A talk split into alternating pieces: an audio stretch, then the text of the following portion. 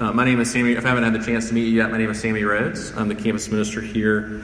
In this semester, we're going to be doing a study. We're calling it Love in the Ruins, and we're doing a study in the Gospel of John. And basically, what we're doing is uh, I love the Gospel of John because I think it gives us the best, clearest picture of what the uh, love of Jesus toward us looks like in action, up close and personal. And then also forming from that what it looks like to follow Jesus into loving uh, the folks around you the way that Jesus loves you. And so that's what we're going to be spending our semester doing is really looking at love, Jesus showing up uh, in love in this broken world and what that looks like, what that means for us, what it looks like. And just to dive in tonight, we're going to start, we're just going to dive right in. John chapter 1, we're going to do verses 1 to 14. So if you have a Bible with you, or it's actually printed in the inside of your handout, John 1, we're looking at 1 through 14. And I'm reading from the ESV. In the beginning was the Word, and the Word was with God, and the Word was God. He was in the beginning with God. All things were made through him, and without him was not anything made that was made. In him was life, and the life was the light of men. The light shines in the darkness, and the darkness has not overcome it. There was a man sent from God, whose name was John. He came as a witness to bear witness about the light, that all might believe through him. He was not the light, but came to bear witness about the light. The true light, which gives light to everyone, was coming into the world. He was not in the world, and the world was made, or he was in the world, and the world was made through him, and yet the world did not know him. He came to his own, and his own people did not receive him. But to all who did receive him, who believed in his name, he gave the right to become children of God, who were born not of blood, nor of the will of the flesh, nor of the will of man, but of God. And the Word became flesh and dwelt among us. And we have seen his glory. Glory is of the only Son from the Father, full of grace and truth. Let me pray for us, and I want to unpack this for a little while together tonight, but let's pray first. Our Lord, we do we thank you that you have brought us here. We thank you especially tonight for new faces. We thank you that they are not new faces to you. Um, we thank you for old faces too, that they are here again. Um, and Lord, we praise you for the ways that you love to bring us together, and then you love uh, through each other, through our singing and through the preaching of your word and through our fellowship, to uh, use us to point each other back to you. And so, Lord, I pray uh, tonight Lord Christ, that you would take this sermon, that you would take everything we're doing, not just tonight, but this semester, and Lord, would you use it in powerful and beautiful ways? Not that we would get any glory or feel pat ourselves on the back or feel successful, Lord, but that you might become more believable and that you might become more beautiful to us and that our hearts would be drawn to you, the one who made us and loves us, the one who came for us as our Savior and the Savior of sinners like us. So, Lord, we pray that you would take tonight and make it that to us. We pray. We pray these things for Christ in your name. Amen. So, 2018 has been a, wild ride. I don't know uh, wherever you come out politically or whatever your personal kind of take on life was. I think we can all agree that 2018 has been pretty crazy in a lot of ways. Uh, my favorite tweet that I think summed it up, at least what a lot of us feel, was by one of my favorite Twitter uh, Twitterers, I guess you would call it. Her name's Kelly Oxford, and she said, I'm not sure if I'm depressed or if it's 2018. And that's how it felt for a lot of us. But I think one little beacon of hope that is happening uh, is the return of the rom com. So if you're my age, 38 years old, pushing 40, been around a while, I lived in the heyday of the rom com at its peak, right? Like The Notebook was when I was in college. There were probably one too many Katherine Heigl movies. Uh, you know, just it was just a string. It was what movies were kind of in my college days.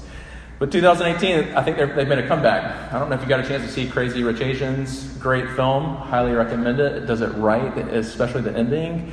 Or if you've seen, uh, I haven't seen this one yet on Netflix, but um, uh, to my all the boyfriends I've loved before. Apparently, is that what it's called? Okay, cool. Uh, and apparently Netflix plans on it was so successful they're doing more and more of this. And so I asked the question in 2018 to this room: Is this the year that we're finally ready to love again? Is this the year where our hearts are maybe a little bit open to that sweet thing that we call love? Now, here's where this is. Part of me was glad to see the rom com go away. Here's why. I think we as a nation, and we as a people, and you specifically, us, we make an idol out of love. And I think we are uh, discovering the beauties of like the love of friendship. Like I'm still waiting for the Bachelor spinoff. It's like the Bachelor in Waffle House, and it's not about romantic love at all. It's just about you know adults trying to become friends, the awkwardness of learning how to love your friends, which is a real thing. I always tell, especially my, my interns, if you're fresh out of college, I always say, listen, making friends as an adult is worse than dating right? Because you're still having to be so intentional and you're putting yourself out there. You're, you're basically asking this friend on a date. And I think we've grown in that, the love of friendship. Um, but I think we're still tempted to think about love as a noun. And so a lot of us come to college, especially, waiting for love to happen to us, right? We're waiting, whether it's for waiting for your one true soulmate, or whether it's waiting for that magic spark connection that you experience. Uh, we are, we're waiting, we think about love as a noun, we're waiting passively for it to happen to us. And I think what is beautiful about this text and what is beautiful about the Gospel of John, and challenging, is it says that we think about love wrongly. That love really is a verb. That love really is something. We get in the Gospel of John this semester, we get to see Jesus verb loving everyone that he comes across. And the beauty of that is we get to put ourselves, we are the people that he is loving. We are the people that he still loves in the same way, but we also get to see an example of what it means like, what it looks like for us to love one another. That's why Jesus said, How are the world going to know that we belong? How is, how is the world going to know that you belong to me? By the way that you love each other. You're not waiting. We treat love like a noun that we're waiting for it to happen, but Jesus is inviting us tonight, especially to think about love as a verb. And what I want to do is, I'll, the opening of John is fascinating because it really is like a trailer, it's like a preview to the rest of the book. And so it sets up in this like beautiful way to kind of show us where this book is going. So I want to do just three things I want to point out tonight about this prologue, is what it's called uh, in the Gospel of John, John 1. Here's the first one it's a story. The first thing you've got to get about John 1, the text we read, is it is a story. There is no mistake that John begins this thing with those classic words in the beginning. If you were a Jewish listener or Jewish reader, you would have known exactly what he's doing. He's taking us back to the very beginning of the world in Genesis. He's taking us back to the very beginning of everything, and he's trying to show us something both about himself and about ourselves. He could have, in our day, he could have done something like once upon a time, right? Or he could have done something like in a world. That seems to be like a famous one in, previews. But he's taking us back to the beginning. John is a story. He's trying to tell us this is a story he's about to tell, and he's going to give us the preview in this passage tonight. This is where I think it's fascinating how many origin stories, if you're like a Marvel person or a DC comic person, bless your heart, um, that basically we have all this rash and have for years of origin stories. So whether it's like Logan, even like the most recent Spider Man, there's a Venom movie coming out. If you want to get real nerdy, or if you're into Aquaman, which I kind of want to see just for the amazingness that there's going to be a movie about Aquaman, because I've never seen that before. But we're into these origin stories. Why? Because they're trying to show us how this person became this person, how things became the way they became. And John is doing something a little bit similar. He's trying to show you and me our origin story. Where is it that we come from? Does it matter? What, how do we make sense of ourselves? Because the thing he's trying to say is if you don't understand where you come from, we, we do this with each other. That's why I awkwardly ask every freshman, and I'm sorry, I'm going to do it probably a couple more times, hey, where are you from again? And sometimes it's like, you know, it's just an awkward encounter, but let's just brace ourselves and we'll make it together. But we are we have to know where we come from if we're going to know anything truly about ourselves. And Jesus is showing this, us this tonight. Um, I love the way this is what he's saying. It's a radical claim. He's saying, I like the way that one guy wrote it. He said this. He said, basically, if we had this powerful microscope and we could get into not just our DNA to look at our DNA strands, but we could look and you know this powerful microscope and just get right into the spiritual nature of our DNA strands, that we would see something like, you know, made by Jesus Christ. And part of what the radical claim Jesus is saying is he's saying part of what we have to understand about ourselves is that he made us and we belong to him. That, that just by the virtue of being born in his image, that we are his. Whether we don't know him, whether we're rebelling against him, whether we don't even believe in him, it's a radical claim that John is saying. If you're going to understand yourself, you're going to have to understand Jesus.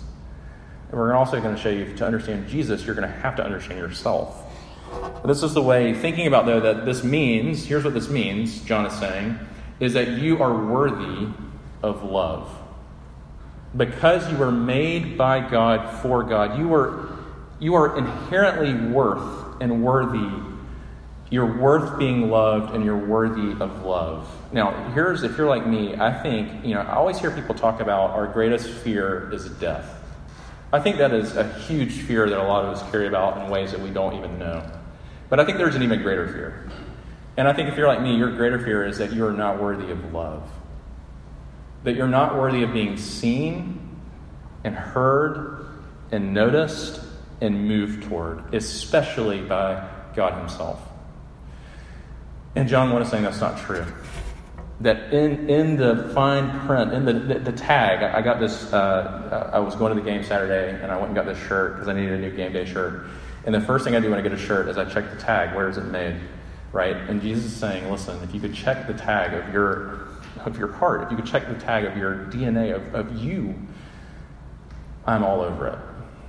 And that means that you are worthy of love, but it also means your roommate is worthy of love. It also means that person who's in the front row of the class that does this the whole time is worthy of love.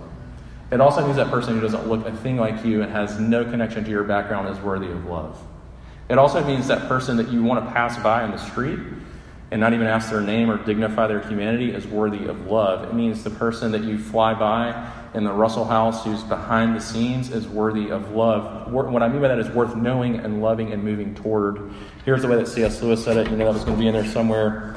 Here's what he said. He said, It may be possible, you've probably heard this before, but I'll say it again because I love it. It may be possible for each to think too much of his own potential glory hereafter it is hardly possible for him to think too often or too deeply about that of his neighbor. There are no ordinary people. You've never talked to a mere mortal. Nations, cultures, arts, civilizations, these are mortal, and their life is to ours as the life of a gnat. But it is immortals whom we joke with, work with, marry, snub, and exploit. Next to the Blessed Sacrament itself, your neighbor is the holiest object presented to your senses. And Lewis is saying, listen, because we come from, because we were made by Jesus for Jesus, we are inherently worthy of love. So, first thing, this is the story. This is the beginning. This is where we come from. But the second thing I want you to see is it's not just a story, it's a sad story. This story has that, it has that classic rom com plotline. It, here's the sad, tragic twist part. You can look at it in the text where it simply says this. So here comes Jesus. Jesus is coming back to his own. And here's what John says He says, He came to his own and his own people did not receive him.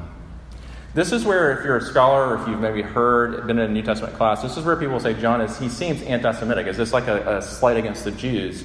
And I think that is not what he's getting at. I think what he's trying to get at is he's, he's got a piercing insight into your heart, into my heart. And here's what it is. Here's another way to say this that Jesus showed up, he showed up to his people, the people who belonged to him by rights, the rights of creation, and they didn't want him. And here's the hard part it wasn't that they didn't want, it wasn't that they wanted nothing, it was that they didn't want Him. And I think if you know even a little bit, this is why you're never going to be moved toward Jesus unless you know your own heart. And if there's a little bit of sobriety in you, if there's a little bit of self awareness in you, then you know this is true about you. That maybe you've played the game, especially it's so easy to do in youth group, right? Like every time this year, I get emails, phone calls, texts from concerned parents, grandparents, aunts, uncles, friends, all over. This is the time of year where I get those emails, uh, calls, and texts. And they're all the same thing. I'm, they're, as parents or grandparents or whoever, very, very concerned that their child is coming to college to this crazy dark place. And they're going to experience a professor like the professors, like the caricatures in God's Not Dead 1 and 2. There were two of those uh, they're going to experience the, the, the most challenging time of their faith, right? They're going to experience the darkness of their roommate hitting the bong more than the books, kind of a thing. And like they're so worried and freaking out. And I want to say the same thing, and I often say the same thing to each one of them to a person, and I'll say the same thing to you. College does not change your heart, it reveals it. The thing that college does is it reveals to you what you want more than Jesus. If you, if you consider yourself a Christian, it reveals to you the thing that you want more than Jesus. And here, there's so many things, right? Uh, we can say like this a lot of us want acceptance. We don't want Jesus, we want acceptance, right? We want for cool people to invite us to cool stuff. We want to feel in. That's what C.S. Lewis called the inner ring. We all have that part of us that longs to be in whatever perception of an inner ring that we see. Uh, I'll never forget my, I think it was my junior year, there was a, a guy that I knew was a freshman. He was trying to rush a prestigious fraternity at Clemson. I'll never forget him saying, he said, he went up to the brothers and said, Here's what I want you to know. He said, I will crawl. If you give me a bid, I will, crawl, I will crawl through a football field of dog crap just to get a bid into your fraternity. And of course, they laughed at him and rejected him.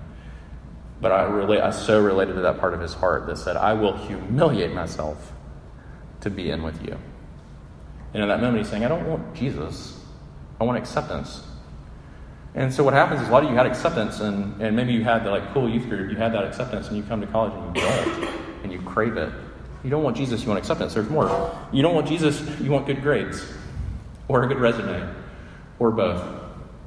What this means is you want you want what perfectionism gives to you. That sweet, sweet feeling of working hard at something and then being tangibly recognized, right? Like, who, who of us doesn't want that? This is where we could say perfectionism is a hell of a drug because it drives us to move in that way and to look for those pats of approval, those tangible things. And that means a lot of us want it because we want to get into the prestigious grad school. A lot of us want it because we want to get into the prestigious internship. A lot of us want it because we want the prestigious job that lands us the prestigious lifestyle. And so we don't want Jesus, we really just want good grades or a good resume or both. Let's try some more. You don't want Jesus, you just want a boyfriend or a girlfriend. Been there, friends. Where you're willing, you just want someone to make you feel beautiful or powerful, or you just want someone who's just with you, right? Who just sort of makes you feel like the two of you, or it's you, it's you two against the world. And this is why I have the conversation every semester where no doubt many of you, not many of you, some of you, will do the thing where it seems pretty clear to me that you love Jesus, which is awesome. But then you do the what's just called missionary dating, right? Where it's like, okay, this person is pretty attractive. They're like, you know, kind of what I want in a person, but there's this thing missing from their life called Jesus, called Jesus. And we're going to just kind of ignore that for a second and like hope that works out in the end, but we're going to be together. And it doesn't matter how many conversations like I had or you have with the interns where you're saying like, mm, this is not, the Bible's pretty clear on this whole thing. Like, you know, you kind of need to be with someone that loves Jesus too, so you can love Jesus and point each other to Jesus together. But it happens. Why? Because we don't want Jesus, we want a boyfriend or girlfriend. Got two more for you, and then we're going to ease off the gas pedal for a second. I got two more though. Here we go. You don't want Jesus, you want a good time. This one's tricky, right? Uh, hear me say, like, these are not, these things are not bad things. The, the problem is our hearts make good things into ultimate things. And so this one though is trickier in college because you, it's not that you it's not that you don't want Jesus, it's just that you want, you want Jesus plus a really good time, adventurous friends. You want exciting things happening in your life. Um, one, one of my friends, he's an RUF guy at a place in California, and we were talking about this is why I think RUF is so hard for freshmen, especially. And he said it really funny. He's like, you know, he's like, you never hear a freshman say this. You know what? I, you know what would be really incredible right now?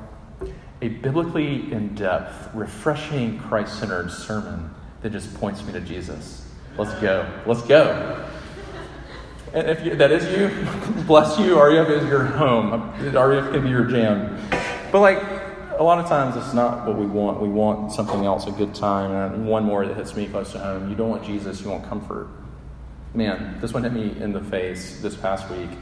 I was hanging out with a friend, and there's a guy that I grew up with who is clearly over the years he just kind of roams around Columbia. He's not homeless, but it's clear he's very mentally disturbed. And so sometimes I'll see him and we'll talk, and sometimes I feel like he doesn't recognize me, and then sometimes I just sort of do the comfort thing of avoiding him, right? And so this one was the most blatant. I was finishing up and I needed to go somewhere pretty fast.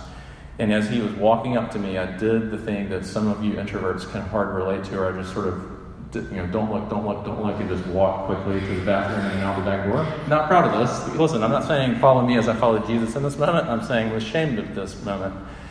What was happening in my heart was I, I craved and valued comfort more than I wanted to display the love of Jesus. praise the Lord that Jesus doesn't ever avoid me, that Jesus never ghosts, he doesn't ever ghost me, right? He doesn't ever just tap out of my life. Same with you. But this is the tragic part of this text, is that John is trying to show us Jesus came to his own, and his own did not receive him. Why? Because they didn't want him. And if you're honest with your own heart, there's that part of you, you love Jesus, and you do want Jesus, but there are still things that are fighting for the affections of your heart that if you're being honest with yourself, you can confess, I want that more than Jesus right now. And this text is an invitation to that. And there's one more thing I want you to see, and then we're going to wrap up. The third thing I want you to see about this text is it's, it's not just a story, it's not just a sad story, but it's actually the, it's better than a love story. That's the best way I can say it. This is the love story that your heart longs for and craves for. This is the thing that you've been looking for, whether you know it or not. Here's how John says it. He says, The Word became flesh and dwelt among us. We saw his glory. Glory is the only Son of God, full of grace and truth. I want to deal with that one by one. First, the Word became flesh. And I love the way Eugene Peterson says it. He says, And he moved into the neighborhood. In other words, he came toward the people that, he, that had rejected him. He came for those people in the first place, and then when they rejected him and didn't want him, he still moved and poured himself out for them. This is why this story is better. It's better than the Notebook. It's better than that scene where Ryan Gosling is crying and the rain is happening and he's built this house for this girl, Rachel McAdams. It's an amazing scene. Ryan Gosling is an amazing human being. You can say that in full confidence of a masculinity. It's better than all. My wife and I just rewatched The Office. It's better than all the Jim and Pam moments that, like, my wife and I were surprised that we were ugly crying too, because there's still that part of us that wants a marriage like Jim and Pam's, maybe minus the buying and selling of houses without spousal permission. Um, it's better than all of that. Because Jesus, here's why He's the only one who knows you, the real you, with all your flaws, with all the things that you would never put on Instagram, with all the things you would never snap about, with all the things you would never whatever about. He knows that the, the you that you're afraid when, you're, when someone's asking you, oh, what's your name? The you, the you that you're afraid to show, that we're afraid to show each other, he knows that you, and he loves you. He poured himself out for you. He went to the cross for you. He knows you in all of your shame, and yet he loves you in, in joy and in grace. And that's the thing I want you to see. Why? Because John says he is full of two things he is full of truth and grace.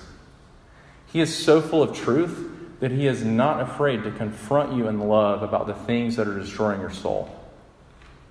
This is why foot, I don't have footprints as a thing still. Is footprints still a thing? That little poem about, oh, the footprints in the sand, those were, those are where I carried you. There's this one years ago, there's this one that a, a Christian comic or a Christian comic strip writer did that, that, had it was that poem, and then the last two frames were just these massive drag marks in the sand. And Jesus said, "And that's where I had to drag you for a few for a few hours, a few days, a few seasons." And that's the way that Jesus loves us. He's not afraid to drag us from the things that are trying to kill us. He loves us enough to confront us. But the thing I want you to hear more, maybe more than anything tonight, is He is also full of grace. If you don't get anything else tonight, here's what I want you to get. Jesus will always eternally be more full of grace than you are of sin, of bad decisions, of mess ups. Listen, I know the first two weeks of college, if it's anything like mine, you made some maybe you've made some decisions you didn't think you'd ever make. And can I just tell you that Jesus has grace. He is full of grace and he welcomes you to come and confess to him and talk to him and for him to pour out his forgiveness in you and to change your life in beautiful ways. I'll close with this. There's a I saw I don't know if you had a chance to see Won't You Be My Neighbor, the Mr. Rogers doc um, uh, about the life of Mr. Rogers. He, growing up for me, he was a staple PBS show, kids show. His whole goal, he was a Presbyterian. He was going to be a Presbyterian minister, and then he decided to do this show for kids because he wanted to show, especially kids who didn't feel very loved, that they were loved. And the show really shows that. He, he, he, kind of covers lots of different themes. He does it really beautifully. He is just the kindest. You know, if you ever watched the show or watched an interview with him, he just exudes this almost uh, unbelievable kindness, this almost like angelic or something. But the weirdest thing about the movie, this is a little fun tidbit, I'm closing with this, is that he was obsessive about his weight, not in a bad way, but in a weird way. He was a huge swimmer.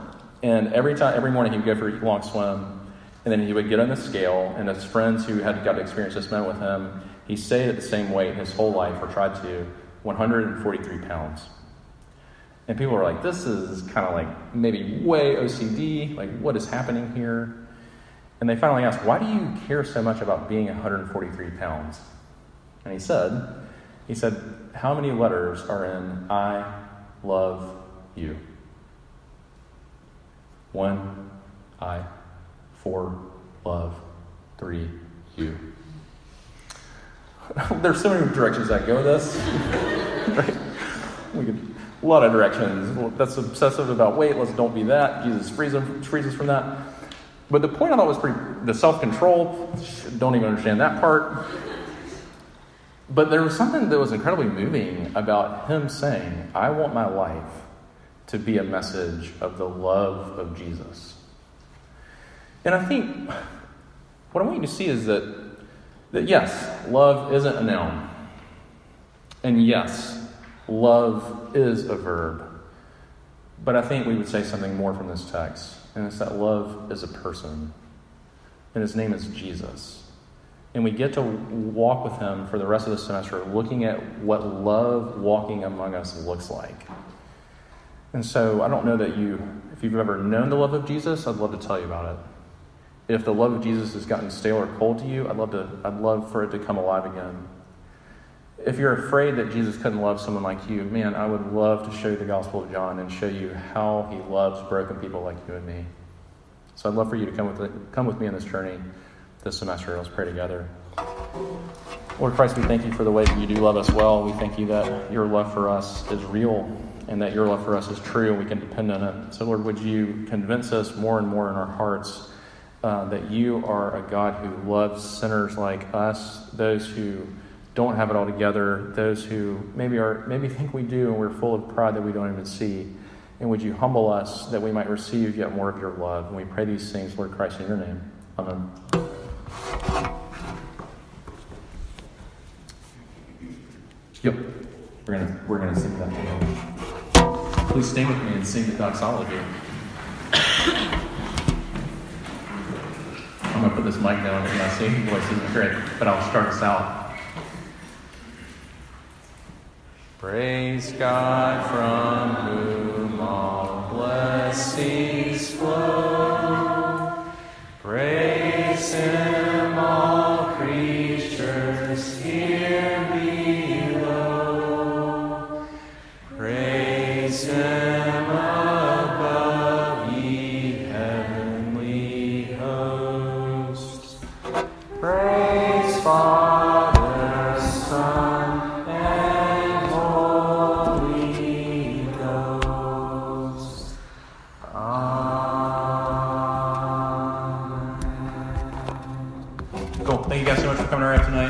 See you next week.